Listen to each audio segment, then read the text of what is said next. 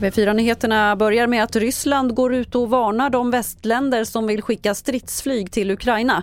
Rysslands vice utrikesminister säger att det är en medveten upptrappning, det rapporterar Reuters. Så här säger vår reporter Jonas Källgren som är på plats i Ukraina om den ryska varningen det följer ju vad Ryssland brukar göra i sådana här lägen och det har vi ju hört gång på gång på gång. Det sa de ju när eh, länder började skicka defensiva system, det sa de när länder började skicka artillerisystem och det sa de definitivt när länder började skicka eh, moderna stridsvagnar av typen Leopard 2 och det säger de ännu en gång nu så det är ingen överraskning kanske.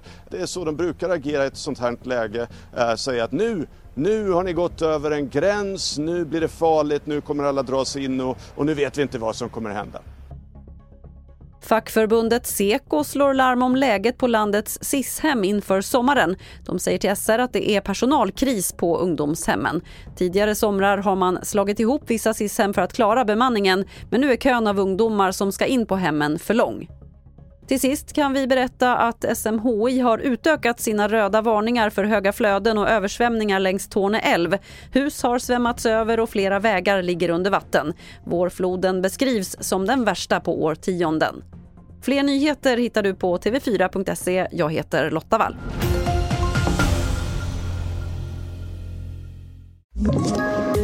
Poddtips från Podplay. I podden Något Kaiko garanterar östgötarna Brutti och jag, Davva, dig en stor dos skratt.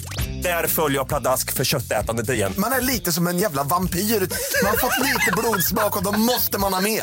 Udda spaningar, fängslande anekdoter och en och annan arg rant. Jag måste ha mitt kaffe på morgonen för annars är jag ingen trevlig människa. Då är du ingen trevlig människa, punkt. Något Kaiko, hör du på Podplay. Därför är gardinerna.